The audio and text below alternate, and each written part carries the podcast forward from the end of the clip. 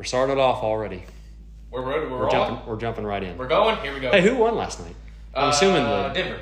by a good margin. Yep. I would assume, I think right? it was like about they're crazy for first time in NBA Finals history um, that two players on the same team had a triple double with thirty or more points. Dude, that uh, I didn't realize he was a rookie. That was it number zero for the Nuggets. That Yeah. white dude. The white guy, uh, what's it, um, Christian Braun or something? Dude, he He's, he can ball. He's pretty good. yeah. He's got some bounce too, uh, but he shoots the rock too. He shoots that thing. Well, didn't he dunk on somebody last night? Yeah, Okay. he's pretty good, man. He's got Um, them uh, lime green shoes. He well, the funny thing about him is is he has won a championship in every division. So high school, all four years. Okay. All four All years. four. Goes to I think goes to college. Goes to Villanova.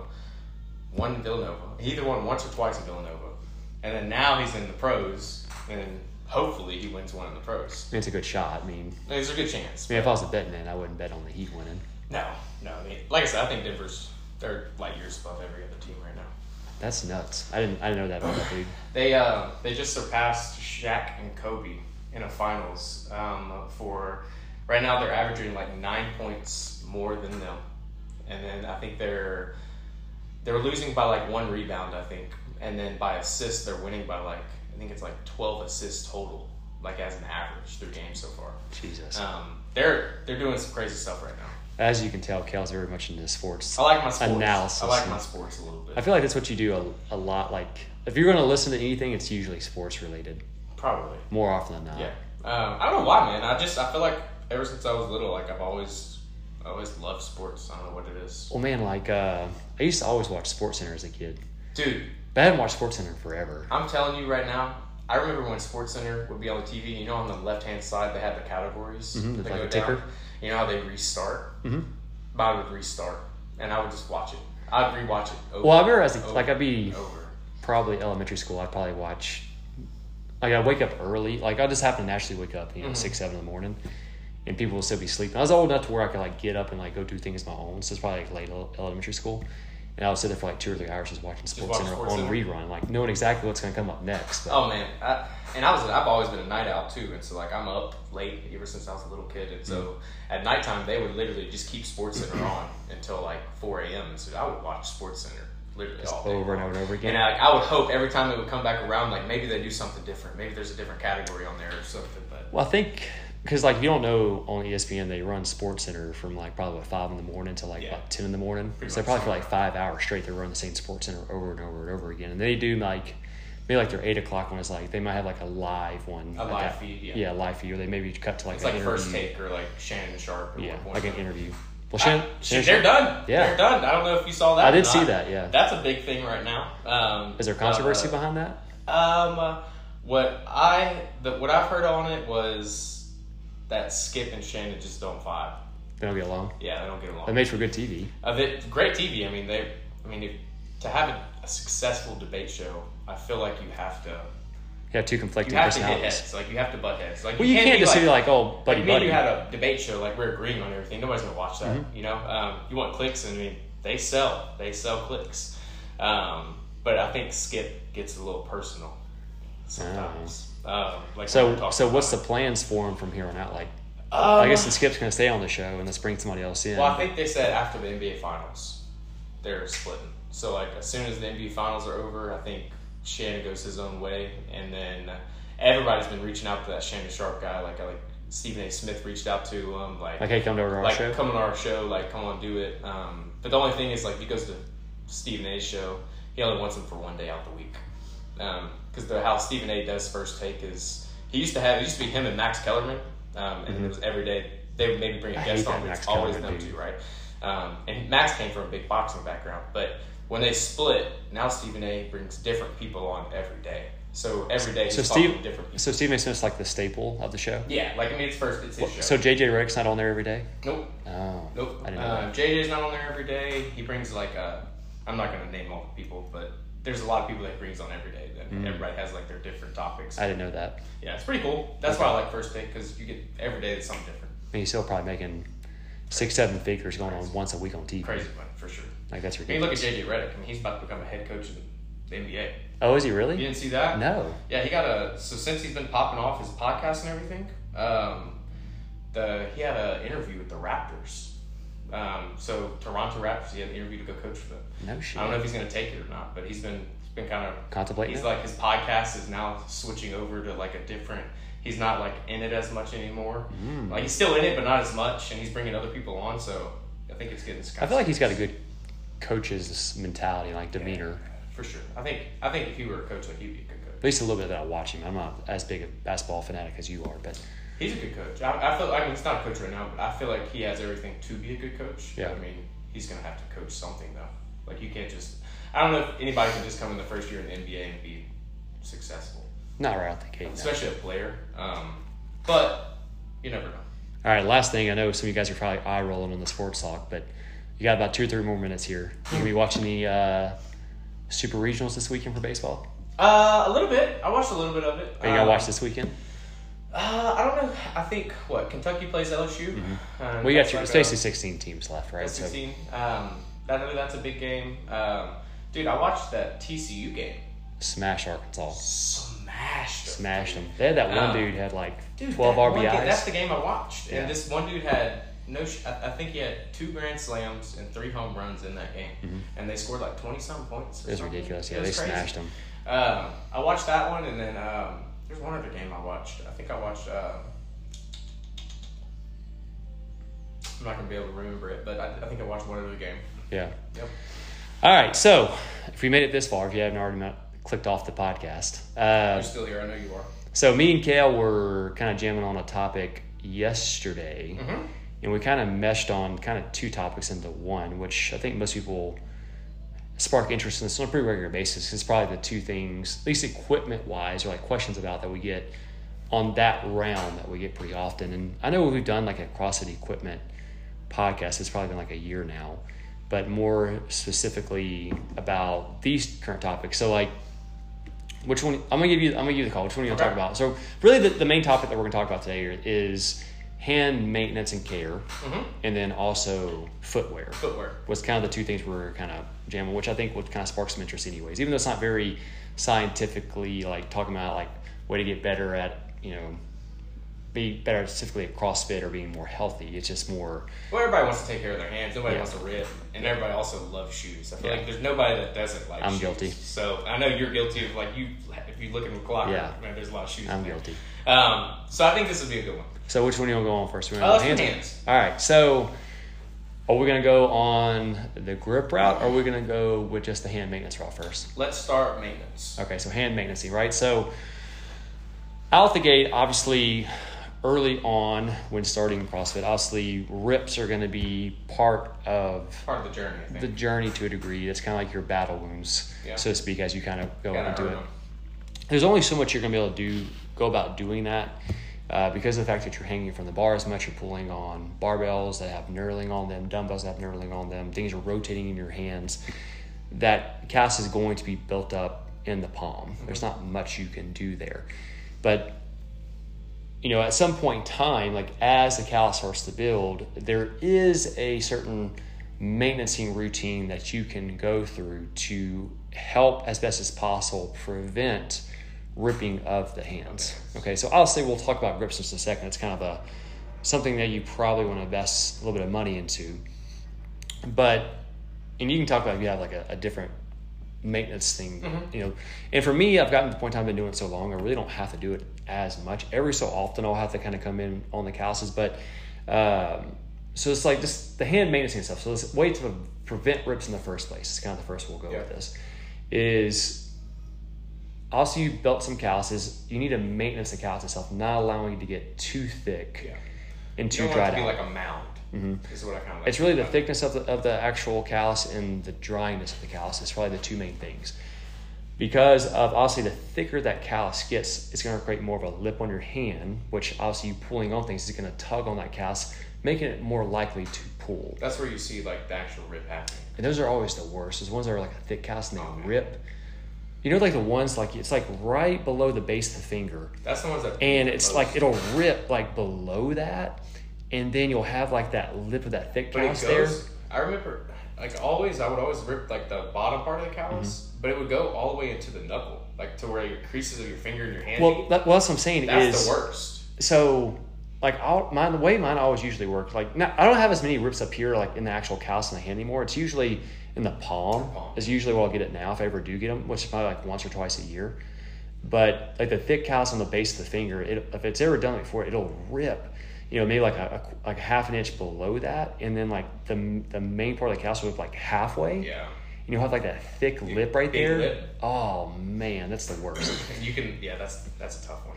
But you want to maintenance the thickness of the cast. Obviously, some have, having somewhat of a cast is fine, but you want to make sure that you're using some of like pumice stone of some kind to file those calluses down. Usually, your best method is to do it like in the shower, like in the bathtub, while That's the not cast the is shower's the easiest. yeah, it's like a little bit soft, and that way you don't get that shit everywhere. Anyways, that that Now you gotta be careful in the shower. You can go crazy.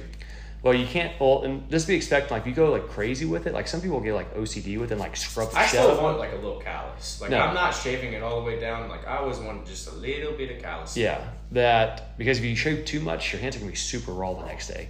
Um, but obviously, pumping over the cast itself to help file that thing down, and then two, just making sure your hands are staying somewhat, especially the callus area stuff is somewhat moisturized.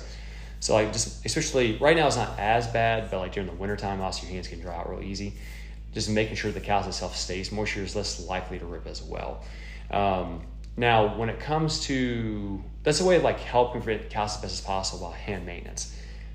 Now, what's your take on? Let's say you do rip. Okay. Like what's my What's your go about that? What's your go-to So maintenancing program? I I feel like I've tried so many different things. Dude, you Um, remember? I'm about to bring one up Okay, that I highly yes. recommend nobody do. Don't do this. Um, so when I first started CrossFit, I was told the best way to do it was as soon as you rip to go get Gorilla Glue God. and to put a smidge, not even a smidge, like you had to cover the rip in Gorilla Glue, right? And then as the Gorilla Glue hardened, okay, you had like this big, like almost like a piece of glass, like on top of your callus, right? But what they don't tell you is, is it does work. Like I mean, you can do things with it. Well, it makes like a pad, But like when it dries. that thing has to come off. Yeah. Right? And so when that thing comes off, it is connected to the callus that's healing. And so when it comes off, you're pretty much just ripping a whole new callus right off of your hand. So you're pretty much going right back to square one every time that happens. The only viable thing, and it burns. It's not even like Yes. it's The only viable reason why I would say, okay, that doesn't sound like in this certain scenario would be, let's say you're inside like a competition, yes. like a, say you're going to Raging, Like you have and- to hold on to a bar. Well, let's say you're in Raging. Let's say you're going to do three workouts that day, and your first workout you rip right out the gate. You're like, I need to get through these next two workouts, put that shit on For there, sure. and I'll deal with it afterwards, right? If you're an everyday CrossFitter, don't do that. Don't don't put the. don't do that. I remember when they people started doing that. I'm like, that's like just thinking about it, like logically, put gorilla glue. That like that sounds like a dumbass Dude, move. I would do it, and I remember I would do it, and I would put so much on it that I would have to go get the grinder and grind Oh it my back down. So like I would have a mound, and I'm like, well, that's too much, and so I would have to go over there and grind it down to where it was smooth.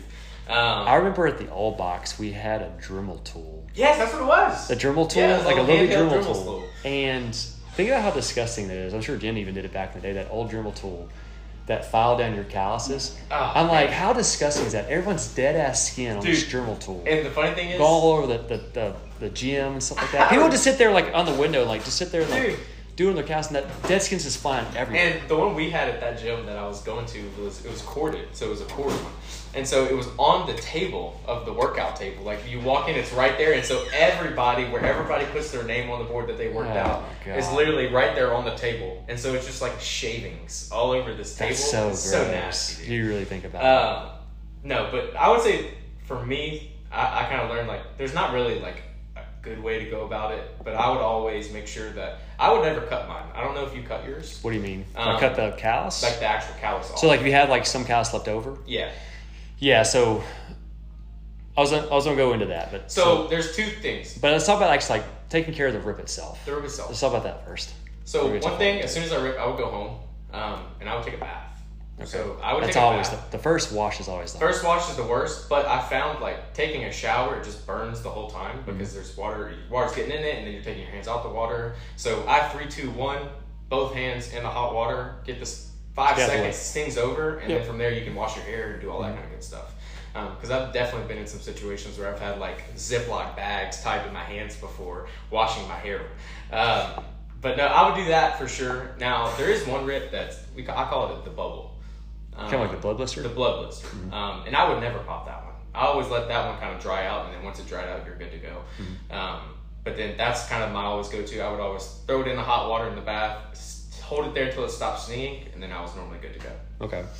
So, yeah, so like if you actually get the rib itself, like obviously you need to you need to clean it out first off. But Some people do hydrogen peroxide. yeah, hydrogen peroxide. I remember like some people used to do the uh, was it liquid band aid? Yeah. Oh, dude, no. Liquid band aid too. That, That used to be back in the day.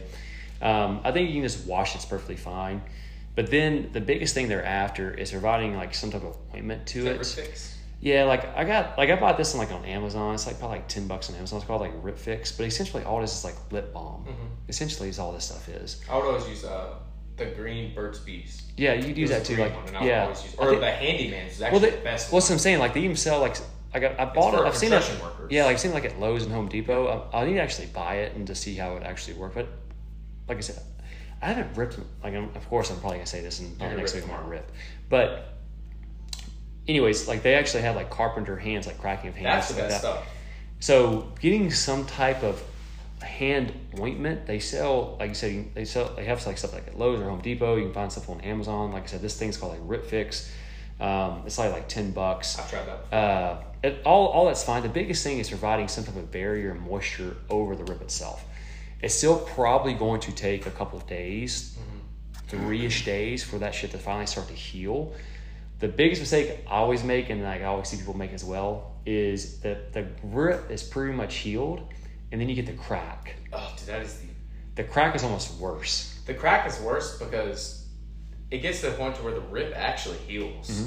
but then you get a crack. And the bad thing about the crack is every time you open your hand, It or like re- anytime you flex your hand, it just reopens it. Yeah. And so you end up having this crack that bleeds for like two weeks. Yeah. You know? And so don't make that mistake. If you if you get a rip in your hand, provide that ointment. Like now you could even probably it might seem a little like crazy.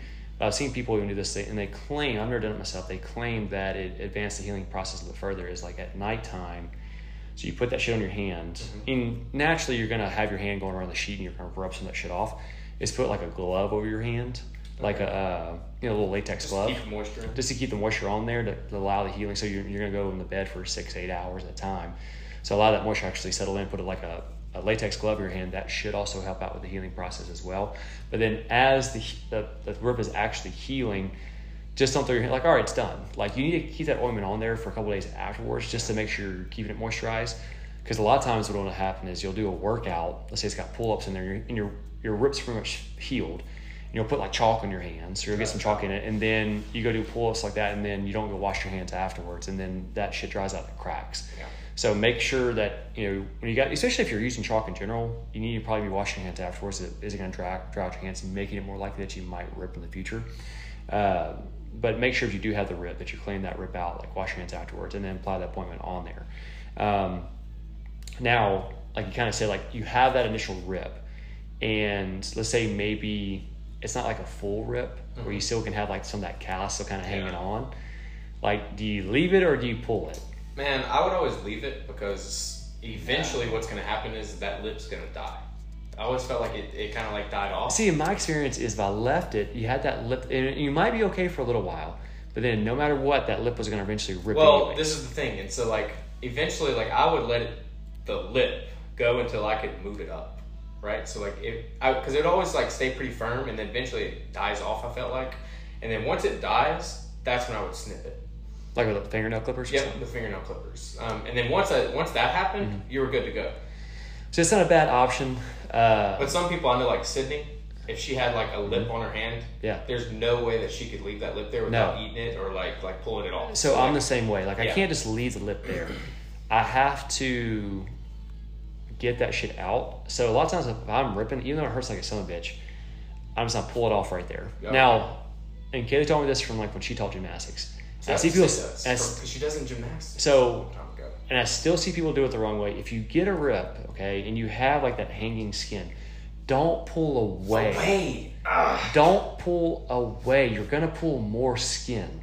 Pull towards towards you. You just gave me the heaps. So more often than not, the rip is always going to be, for instance, like you're going to have the, the rip, and it's going to be the skin's going. to If you pull up, it's going to go towards your fingertips. Yeah, don't pull it off like a band aid. Pull it down towards your wrist. Like don't pull it up because you're to pull more skin every single time. Don't do that.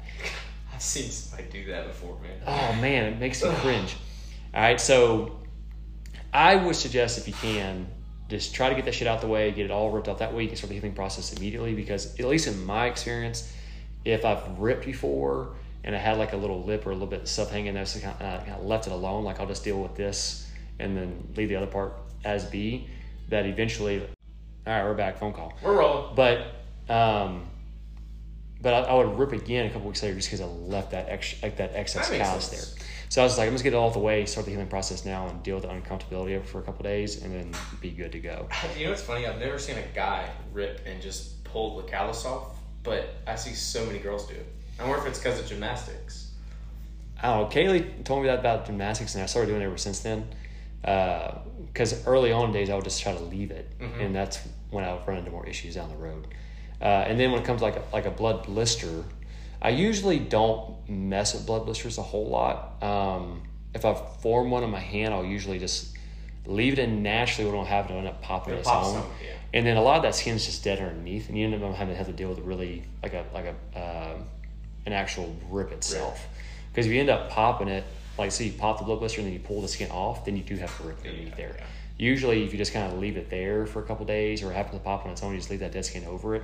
It'll usually stay fine and safe and heal on its own. So I usually don't mess with those too much.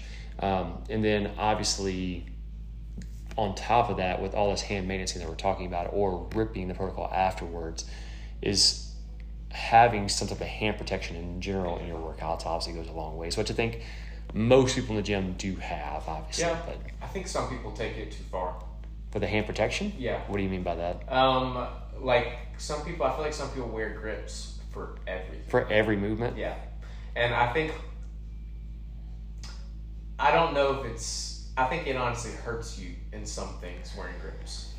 Well, it's kind of one of those things where rope climbs with grips, and I'm What? like, I'm like, what are we doing here right now? here, Here, what? and they swear by it. Like I, they like that's the only way they can hold on to the rope, and I'm like, there's no way, there's no way right now you're using grips. But whatever. Okay, so if you're using it solely as like maybe like a rope burn protocol, Maybe. yeah. I could maybe say, okay, that makes sense a little bit. But if we're using it as like a grip aid, that makes any no sense way. at all. No. Um, or like when people do it on like power cleans or like snatches, Mm-hmm. like barbell snatches, I just don't see. I can't see it helping you.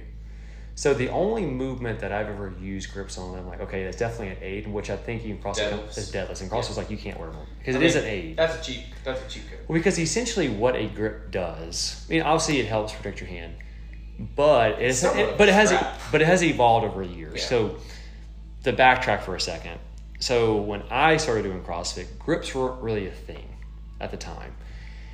So you had the only things you really have in the way of hand protection were like some really shitty, like those gray leathery looking grips that Yeah. were just like were like straight down. Just like a they had like strip. two holes. Yep.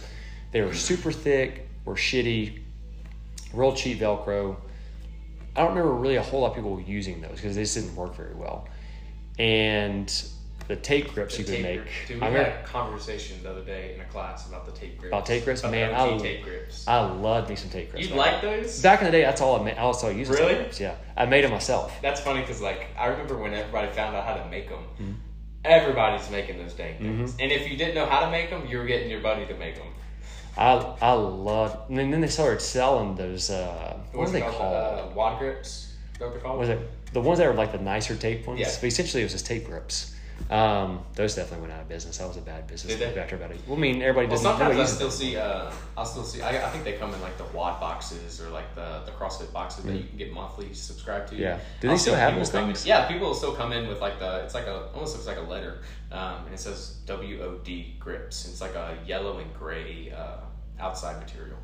Hmm. I want to see it. But yeah, we used to make our own tape grips, and that was solely just for hand protection. Mm-hmm.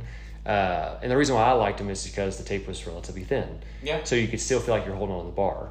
Um, anything thick at the time in my hand, just felt like it was making the even though it was protecting my hand, it would make the my grip weaker. Just because it felt like I, was, I could barely hold on. The bar felt more slippy, slippery. The bar felt thicker on my hand. Uh, so that was what I liked at the time. And then also, eventually, I moved to like Jaws. I was about to say Jaws was like the next wave. Yeah, and Kaylee still likes Jaws to this day. still wears the damn Still wears Jaws, Jaws. man. Every time she brings them out, I'm like, Yeah. we need to get you some grips. And so, and then probably somewhere in that 2016 ish area, you start seeing people like start making like good grips. Yeah. And so the protocol is with the grip itself. Yes, obviously it's your hand, but when you're hanging from a bar, it's helping aid your grip because you're having a lip form on the grip, which pulls at the wrist, making your grip or making it less intensive on your grip. And that's, was- it's the same concept with the deadlift because that bar is getting hanging from your hands, and that grip is pulling at your wrist, and you're not actually having to physically squeeze the bar anymore. Well, that that's helps the best aid. thing about the grip. Is like it takes all that pressure off your forearms and it puts it all Like on the I guarantee you, yesterday if I'd done that toe to bar row workout Mm-hmm. without grips on, No way you're going to broke. hell no, No. my grip would have blown up so much sooner. Oh god, man. I they are they are cheat code. To a degree, they are. like me and Leland yes. talked about it the other day, and we were like, imagine never getting grips. Like imagine CrossFit never comes out with grips. Yes. Like all the numbers that people do like are coming down. I Mm-hmm. imagine. Oh, for sure. They said, hey, you got to eliminate grips all together. You're, you're talking about the people, the amount of volume people are doing pull ups with, bar muscle ups, total bars, all that comes down. And so it helps aid your grip itself to where you're more often than not, your grip is not the limiting factor to the movement, which in some cases is a good thing. Like you want that, right? When somebody's going on to a pull up bar, bar muscle up, or total bar, I would prefer it being more either more like an engine issue or a pulling issue and not a grip issue Grip issue. sometimes that might not be the case, but like there are certain movements like a rope climb Yeah. or a farmer's carry That taxes your grip. that's kind of the some of the purpose is to tax the grip itself. And so there are some movements where I'm like, I don't know if I agree using grips on those movements as like an aid to that because you're kind of taking out a big portion of that movement to a degree because of that movement is for that particular protocol. Now, when it comes to people using grips on the ropes, I oh. don't understand how that would aid in whatsoever I'm telling you, the only time that I always because you're not like the grip has nothing to actually like hang on. Well, that, You're just making the rope thicker. Well, that, but like also like, imagine going up or down if you have your fingers in the grip, right? If my hand's going up the rope, you're gonna like catch the side of your grip, which is gonna fold, Yeah. right? And I don't, I just can't see that being safe. I mean, the only thing I can think of is like maybe the grip itself can stay more dry and, and have more chalk on it. that do that. It's not, it's not Yeah. guys that wear the grips on. The That's the only reason why I could say that could maybe be the case. Like maybe that the actual grip stays dry and has more chalky, maybe, and that maybe can help aid in the grip. Is the only caveat I can see there. but also it just makes the rope thicker. That's what I'm saying. I don't. I, I like I said, I don't know about that one. but and also there's, there's a shitload of different brands out there when it comes to grips. I know you like the Bear Complex ones. Yeah, a lot. Uh, probably the most popular Gems Victory, Victor's probably the most popular. um, which they, they hold up very well for the most part. There's not many of them seem to like break. Well, I, I always tell people this: like, if you want a grip for comfort, Bear Complex is probably way more comfortable. I see. I've Um, never dealt with the Bear Complex really? personally. And I only say that because Bear Complex has like that added like a cushion for your wrist, Mm-hmm. and since that grip is pulling on the wrist right there, instead of digging into like the almost like the thumb bone or Mm-hmm. like where your thumb and wrist meet, um, like where a lot of victory grip people kind of where it pulls right there. Uh, Bear Complex is it just sits there. It doesn't Yeah. pull. It doesn't dig into your skin because of the cushion. Uh, and also, I just but I will say this: Bear Complex, every Bear Complex I've ever owned, they've lasted like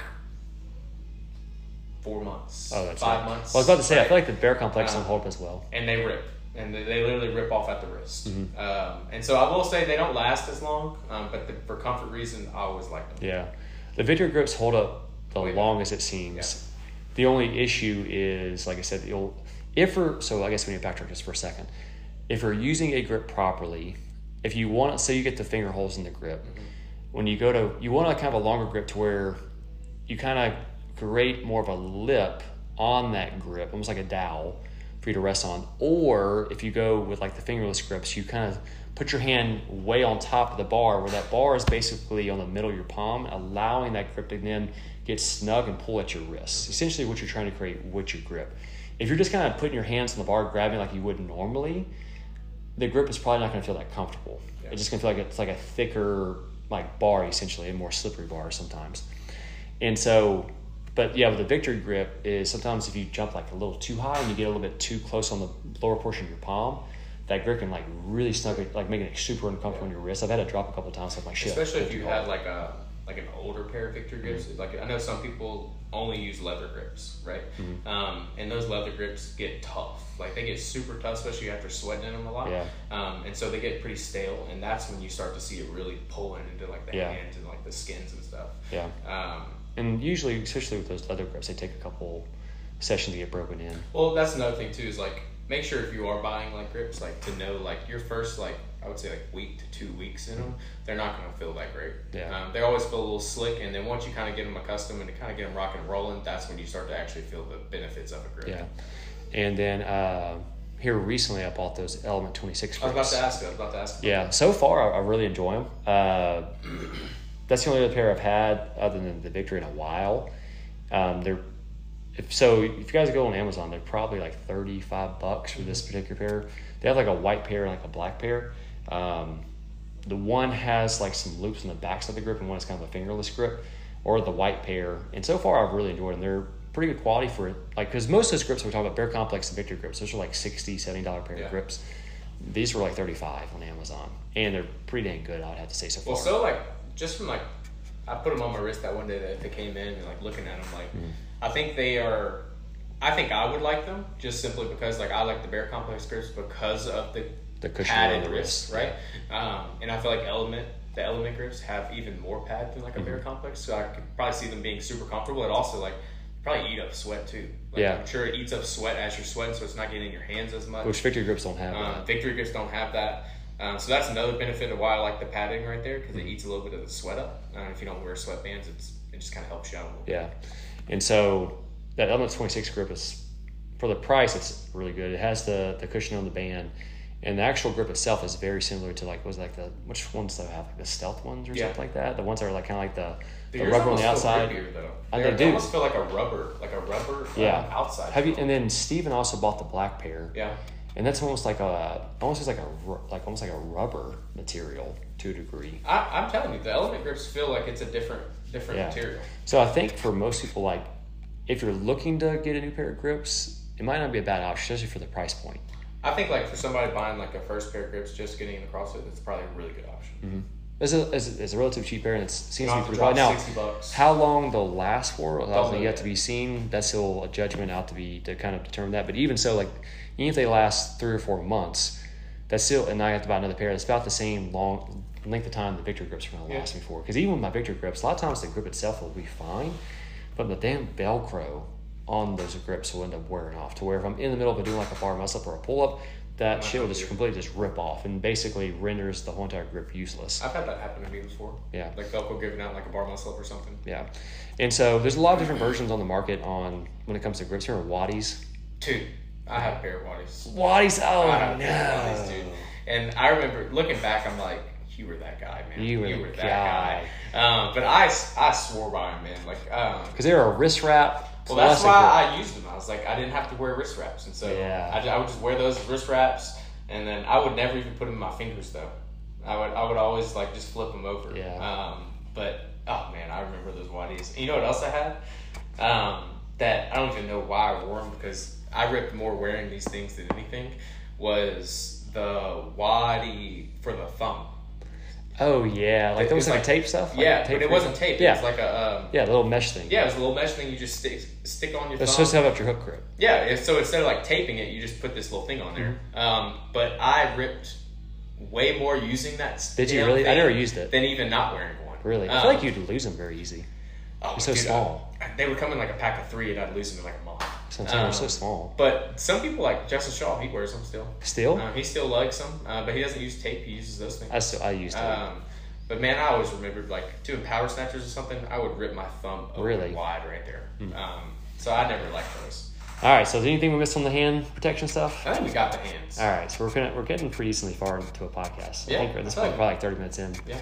All right, so switching gears to footwear, which I know we talked a little bit about shoes before in the past, and and shoes are and kind of same thing with like grips can be a little subjective as to you know What fits best for you? what fits best for you and what you like. I mean, obviously, that's with any shoe, not really just particularly a CrossFit shoe. And so, um, obviously, there's a lot more brands out there than when I first started. Because, like, when I first started, I think There was really one the, brand. the unofficial CrossFit shoe that wasn't really a CrossFit shoe at the time was Innovate. Oh, really? That was like the first kind of like most CrossFitters I were guess, wearing was yeah. Inov-8, and that was like the old school, like lower profile Inov-8s. And then Thinking about that makes me realize like how much farther you started CrossFit, or how much before you started CrossFit than me. Yeah, and then about that same year that I started, this when Reebok came on the scene, came with the Nano One. I literally had the first pair of Nano. Mm-hmm. You had the Nan- first I had the Nano ones, yes, My first pair of nanos was the, uh, the fives. the fives. Yeah. Yeah, those are those are shitty. I hate Those are not good. But I wore those fives. We're gonna try again. I Part would put. I would put this on airplane mode, but it freaking I can't record the podcast unless I have internet connection. oh dang!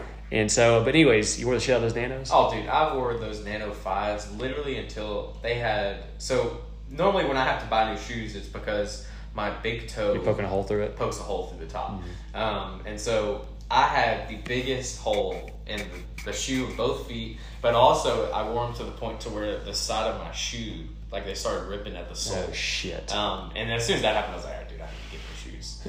So you I mean at this point in time you're looking at probably what ten plus brands of CrossFit shoes now at this point in time.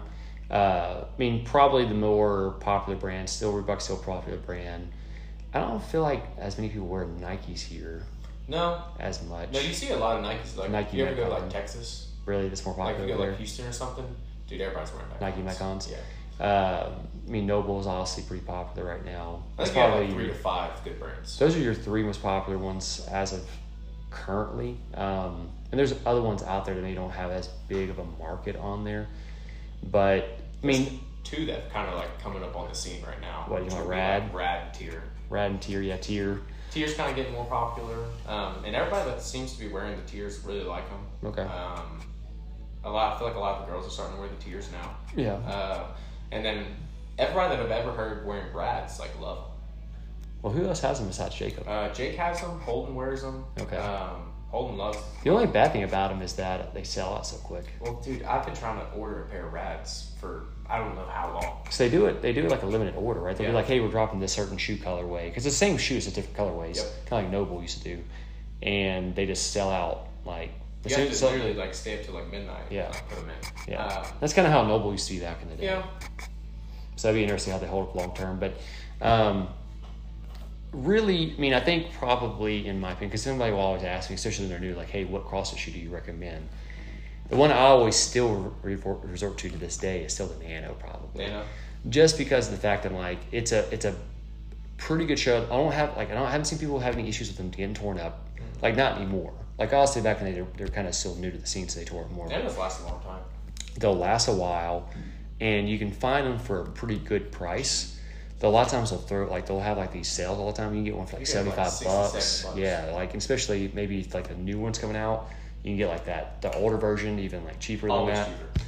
And so they always have really good deals on them, and it's a good shoe where it's like a good compromise between like a running shoe and a lifting shoe, Mm-hmm. which is what most CrossFit shoes are trying to do. To say, I think now that like everybody's newer version of their CrossFit shoe is like more of like a runner. Like even the Nano it has like the float ride technology. Yeah, like- like a running shoe. and I haven't- CrossFit shoe. Yeah, and I haven't tried the new Nano that just came out a couple months ago, but a lot of people feel like it's more of a running shoe Mm-hmm. than it is more like a lifter shoe, and in which we even talked about. I sent you a post. So like one person you can go follow on Instagram. This guy's called as many reviews as possible. Yeah. And he does a. Sh- I mean anything and everything out there. I think he'll- you showed me him. Yeah, he'll He's really he'll do, he has a, a YouTube channel more so, but he also has an Instagram. But I sent you this pair, and if anybody's looking in for like, hey, I'm looking for like a running shoe that I can kind of use here. He posted about these. No, nobody here has these. I have Nope. not seen these in person, but they're what they call Saucony what So they're called the Saucony Freedom Cross Sport. Freedom Cross Sport. Yep. So I think they're about 150 bucks, which is about That's about like any. so most good quality running shoes gonna be about 150 bucks. Um, but supposedly it's a pretty good running shoe that aren't too bad for lifting in. Now I know Kel said he might buy them. I know Jennifer said she might buy them. But if anybody's in the market for a shoe, you're more than welcome to give it a shot and experiment with it. It's not a bad looking shoe. Now they're Now, Kel said the one that he posted is like a white and black and gray color. That's the best color. It's the best colorway. The other ones he said are kind of like off the wall colors, which some people might like. It's just Some of y'all like those weird colors. Some of y'all do, and and I'll let y'all rock them. But to me, this white and black is probably my best bet. So you can go look those up, or if you guys haven't listened to the podcast and you need us to send you the link to it, we can also send you the link to it. But um, I think that's kind of where a lot of people are now. Their interest is kind of starting to fall into is, hey, I, I need a comfortable like shoe. Like I, I want a shoe that like I can wear around. Like if I want to wear it to work, I could, or if I'm just like walking around town, I could, or I just want to go running, I can. And most CrossFit shoes aren't going to fit that bill because with a shoe, the hard part about a CrossFit shoe is that essentially from the middle of the foot back needs to be somewhat rigid to lift in. So You need a want, stable heel. So you need a stable heel to lift back squat, do Olympic lifts, but you need a flexible forefoot so you can jump and run it, Yeah. right? And also provide enough cushioning there. And also the drop is also going to be extremely matter of the shoe, like how much heel you know lifts in there. All these factors are, are kind of at play, and every CrossFit shoe company has kind of like their own little tweak to that. Like one's maybe a little bit more runner, Yeah. one's a little bit like more more like rope climbing. more stiff, you know, and also yeah, the same thing with across the shoe in general is you need a shoe that you like these Saucony's you're not going to rope climb. No, now that's one thing. If you buy these Sauconys, like You're not going to rope climb. do not rope climb it. They look Like, like, a brook. You're Like, gonna you're gonna need an actual CrossFit shoe to actually rope climb. So anytime we do rope climbs, don't wear your freaking running shoes because it's gonna get torn up. I saw somebody last week wear their brand new pair of Lululemon. Oh no. like shoes, and I'm like, oh man, I felt so bad. Yeah. That's not I remember I had, had some Nike Frees on oh. back in the day and I, did, foam? and I did a rope climb and literally the whole foam at the middle Oh, was gone. man. And so, um, but anyways, it's it's really just by preference. It's you know some people love the Nike, some love the Reebok. Like I said, I think Reebok's probably your cheapest, best overall option to start off with. And you can always you got more discretionary income. You can branch off different brands, see which ones you like, and eventually fall on one that you like. Um, but obviously, I do think you need to invest in some type of good shoe in general. I think most people eventually transfer over to some type of CrossFit shoe at some point in time. Um, now I know we talked about this yesterday. I don't know if you want to go on the topic of the shoe that I wear, Which one do you? like the Vivo Foot. Yeah, Vivos. I always thought about the Vivos, um, and you seem to like really like them too. And Sydney really I loves. mean, I've been wearing them for a couple of years now, uh, probably like two years at least. Um, so the reason, and like, so some people will kind of look at like that's an ugly ass shoe, which it's not. And I'll agree to a degree. Like, obviously, it's not the most stylish shoe. Yeah, but to be honest, like. I think out of all of the shoes like that, Mm-hmm. Vivos look the best. in that particular category. Yeah. Right. If you think of like a, a minimalist barefoot shoe, I think in my opinion, the the Vivo is probably the best looking out of all of them. Now they are going to be pricey. They are pricey, um, You're looking at probably 150 to 170 bucks for these shoes. but like, I'll explain why you think that's worth it. Okay, guess. so I kind of got down this rabbit hole a couple years ago, um, and I don't know how exactly because I was kind of thinking about this earlier, like kind of how I want to talk about this, but so essentially, you know, obviously, ancestors wise, never didn't really have like they had like foot protection, but they didn't have shoes as we see it as now, like a big cloud cushiony shoe. Um, and the idea is when you wear a cushiony shoe that has a lot of padding and stuff like that, you're essentially creating a cast around your shoe, making the foot itself very weak. Because the fact it's not feeling the surface underneath it, it doesn't allow the, the toes to splay open and actually feel and grip at the ground. So essentially, you're making a weaker foot because of your shoes, which is a weaker foundation to you, obviously, in general, which it, from there is a, a downward stream effect, right? So weaker feet can lead to other issues down the road with bad knees or hips or lower back. And also it can lead to bunions and collapsed arches, which is a problem that I have because growing up, my mom was a real big advocate of always having shoes on. And because of that, naturally I've created bunions on my toes and collapsed arches from the footwear that I had as a kid. Um, because with a tighter toe box of the shoe, it squishes your feet in, and your feet are moldable Yeah. basically. And so ends up happening because those toes get pushed in and crammed in, That's how bunions form, right? Or and then because of that bunion getting formed, think of it like a tripod, right? So now you're kicking that or pushing that toeward in, putting more pressure on the arch of the foot, which then collapses the arch, which then puts pressure on the inward knee, right? And, Yeah. Which then has problem with your hips and your lower back, which I think is a lot of my problem as to what I had knee issues because of my foot. Your feet in general. Yes, because I have that bunion on my foot, which then collapses my arch, which then standing or jumping or running, you're putting more pressure on the medial side, the inner portion of the knee, Which makes sense. right? And so that's why it's extremely important, especially like we're trying to do a better job with our kids, which Kaylee grew up always barefoot, right? The best option is to be barefoot as much as you can, which is obviously not a realistic situation all the time, but which I still struggle with because for me, it's almost like a mentality thing. Like having my shoes off is like more like a relaxation thing, and like having shoes on is more like, hey, I'm getting shit done. And so I still struggle with like wanting to be barefoot. It's just not something naturally that That I you wanna do. to do. Um, so we're we try to make sure the kids try to be as barefoot as much as they can when they're at the house to allow their feet to be like slayed open and and feel the grass and stuff like that. Um, but also the fact like when you're jumping or walking around, having that foot to actually or the toes actually slay open and push from the ground will actually strengthen the foot. And that's why a lot of times they say when you wear these barefoot shoes at first, you can feel like your foot's sore from wearing them, right? Um, and some people will actually, you know, some people will say like, oh, you know, my knees hurt or my hips hurt. Um, that's why I had to have a big cushiony shoe. Uh, and my argument to that to a degree, at least, at least in my, uh, like now when I, I feel like when I wear like more of a cushion, my knees end up actually hurt a little bit worse. More. Um, but the, the reasoning for that is because of the fact that you have a weaker foot and it's not allowed, it's not allowing to grip and strengthen the ground like it should. Your, your knees and your hips are having to stabilize you more because your foot not doing that work like it should. It's kind of the essential of what you're trying to do. So when you're looking for a minimum shoe, the idea behind it is that the shoe should be able to be moldable. It can move in any direction. You put it into a ball, and it has a big toe box, allowing the toes to actually spread. Spread out. So think of it like if you were to put a like a you know a cast around your hand, it'd be really hard for you to like grab things and pick up things with a mm-hmm. cast around your hand. It's the same concept with your foot, or even like for instance, like even putting like socks on your feet, like regular socks. You know, it's kind of like you're putting a rubber band around your fingers, right? And then trying to like grab stuff all day oh, Like that. right? Yeah. That'd be a lot tougher. Like, so that's kind of degrees like, well, like might even like invest a little bit like toe socks to allow your toes to actually splay open and, and Toe get socks? like toe socks. You wear toe socks? I, wear, I have toe socks on right now. Are you serious? Yes. You have to show this right now. I have toe socks on at the moment. Let me see this shit. And you like those?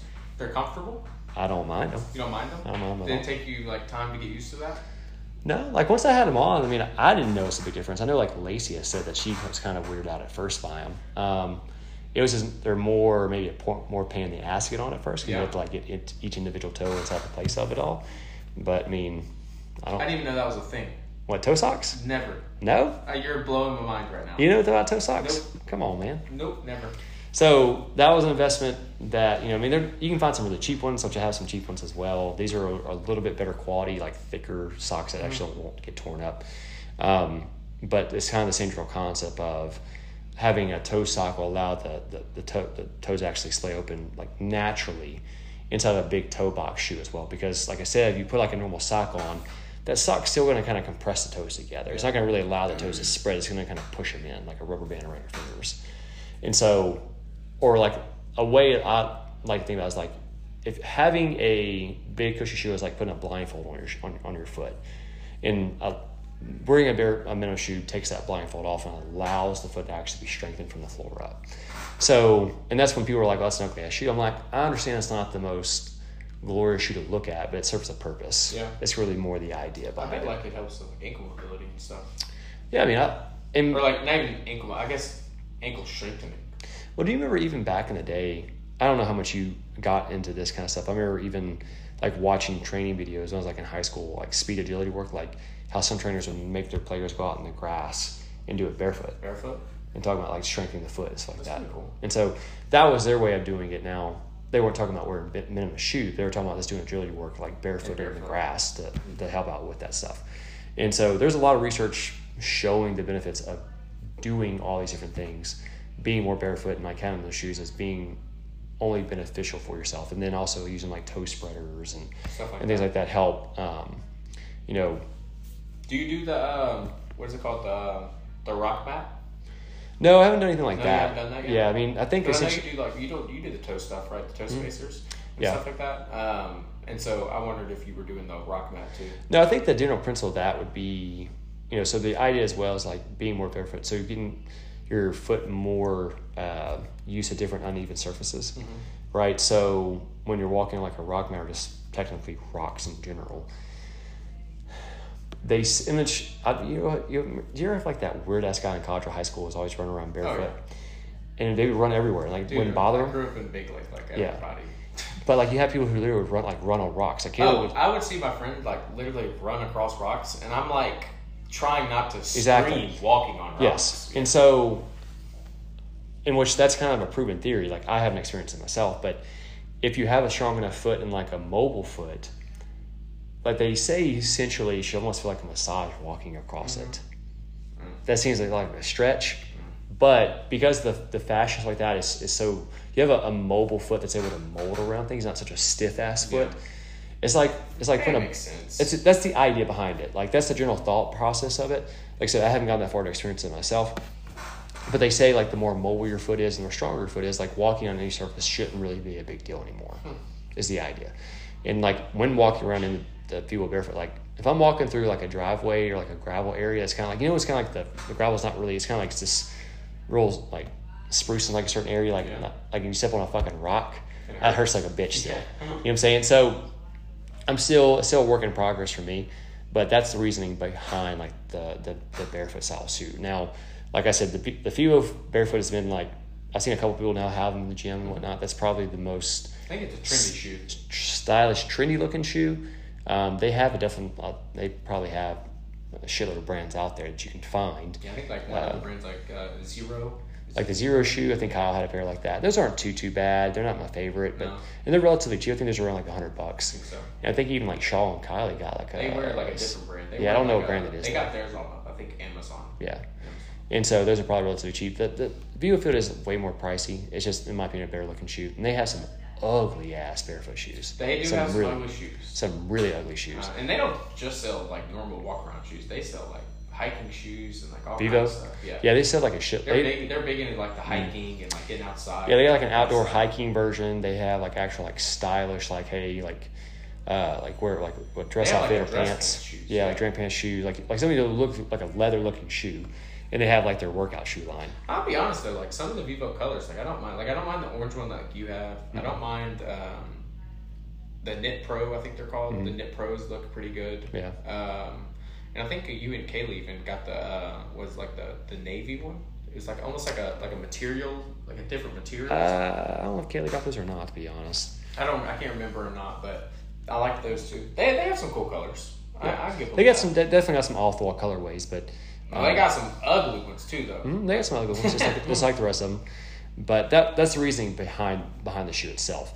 And so, um, if that's something you're looking to kind of go down, you're more than welcome to ask me questions or you know get you a pair yourself and see how you enjoy it. I, I've really enjoyed mine. Like I also ever so often still wear like a running shoe just to kind of wear it around, just to just to do it. But more often than not, if I'm walking around the house or doing things, I usually have these shoes on. Now I wouldn't say they're the best like they're not a bad training shoe. I've, I've worked out in them plenty of times. Um, so like I've even rope climbed in them. You can actually rope climb the Vivo Yeah. shoes too. Um, they're really good for like deadlifting, especially. You should you should make a tier list real quick. A what? A tier list. What do you mean tier list? Top three shoes.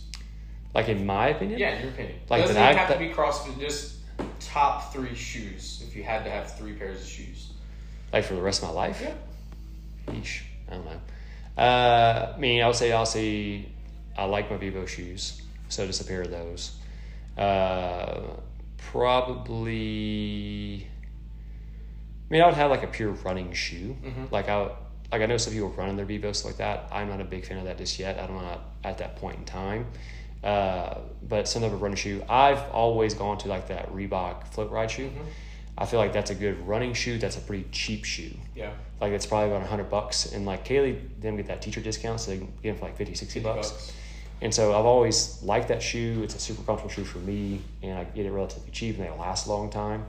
Uh, so probably the float ride shoe, and then if it came to like an actual cross of shoe, I'd probably go with something with Nano. I've been wearing those Inov-8s Yeah. the past couple weeks. I like those too, but I mean, if I had to go to like, hey, you had like to pick one like one brand or something like that, I'd probably go with that Reebok. Go Reebok? like Reebok Nano. I think it's solid. So, pretty and you're a big, you, where you still have your Metcons, right? Uh, I still wear my Metcons. You but ever gonna make the I'm switch starting to- to realize like I only like certain Metcons. Hmm. Um, because I think Metcon does a bad job of making their shoe too heavy. Well, that was my critique that I That's had, my like, biggest critique I have. Because Trey one time had bought a pair and I put them on and they were felt like blocky, yeah, and I didn't really. I was like, I don't know if I like. and this. so that's why if you see me lately, I've been wearing my older like white pair. yeah, Um, because those are super light. Like they Okay. feel super light, and so I love those. Um, so I like Metcons. Um, but personally, eventually you're gonna try to. I assume eventually you're gonna try to get a pair of Rads, aren't I you? do. I, I really want a pair. Of, I think right now I would really like a pair of Rads. Um, But, you haven't worn those yourself yet, so Yeah, for sure. Um, but I would say right now, if I had to go tier, I would say I'm a Metcon guy by heart. So I like my Metcons for CrossFit. I'm a Hoka guy through and thin, baby. Hey, Um, hot. I would say Hokas have probably been. They're the new on clouds coming up. Hey, all I'm saying is, is I started a dang wave with this. Hoka You did. Stuff, You all did. right? I've been. I gave you a lot of shit for a long time. Hoka gang. Okay. Um, so I'm gonna say Hokas for my running shoe. I just actually bought a new pair of Hokas. Okay. Um, and so I like my Hokas. Um, and then I would say like all around shoe. I'm a sandal dude. I gotta have me some sort of sandals. See, I don't. I, my feet are too fucking ugly for Really? Oh, sandals. dude, I gotta have some sandals, man. I love me some sandals. I wish I could pull them off. I'm not a sandal guy. I used to be like back in high school. Remember, like when reefs were really popular at the time. Yeah, Reefs. I wore some reefs back in the day, uh, but my feet are too fucking ugly to pull off sandals, so I can't do it. Um, I gotta have, especially in the summertime, man. Well, you're a big right fish. now. You like being outside, go fishing and whatnot. But I like to fish and do that kind of stuff, and so Yeah. I always like to have my. yeah, my that's good. That's a good option for. I mean, wearing sandals in general, like obviously, is probably good in the way like at least on your toes to spread open and whatnot. Have you seen those Kane footwear? The what? Kane Kane? shoes? Yeah. Um, it's like a more cushioned. Like it actually looks like a shoe, um, but it's like a Croc style shoe. Hmm. So like it's got like your kind of like your float ride bottom, right? Like Yeah. Reebok bottom, but then it's got like more of like a a shaped shoe look to the Croc portion. Hmm. And it's like it's big in like uh like NFL, NBA, like all those guys wear. I have to see it show to me after this. Um, real quick, and then we'll we'll sign off, I guess. I, I don't know what the movie was called. Um, I think it was a movie made like in the '90s, maybe. Uh, I can see the guy's face. He's pretty, I hadn't ever seen the movie. I saw like it was a write up about this. Um, but essentially, the the movie plot was it was like in the future and how like everybody was a dumbass because of like technology and stuff like that, and everybody was an idiot.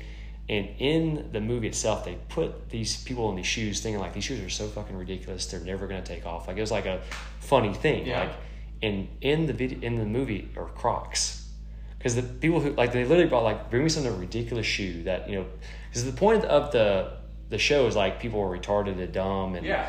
you know dumbasses because of technology and like not intelligent and they're like you know they brought this shoe they're like this is a shoe company that came out with this shoe like this thing's ridiculous like this thing's not going to take off we'll put everybody in the shoe And now it's like biggest brand in America. well then like when i was in high school like crocs were really popular in high Yeah. school and then it kind of like died off and then like the probably the past like couple years it's, It's like revamped another back up again Yeah. yeah, so it's things out I get never, it always goes that way like something will be in style and then it'll go out of style and come back and in it style comes back like with like a vengeance. do you remember potato shoes potato shoes? we called them potato shoes i don't know what the actual name of them were What is that?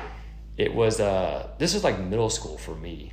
It was that damn brown shoe. It kind of almost looked like a a Birkenstock, but Okay. and it had like a there's an opening, kind of like a slipper, and it had like a this is like a brown. It looked it was called a, it looked like a potato.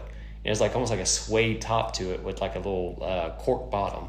I don't know. No, oh man, those. I'll have to see if I can Google it. I don't know if that's actually that's probably not what they're called. We just call it the potato, potato shoes. That's But- kind of cool.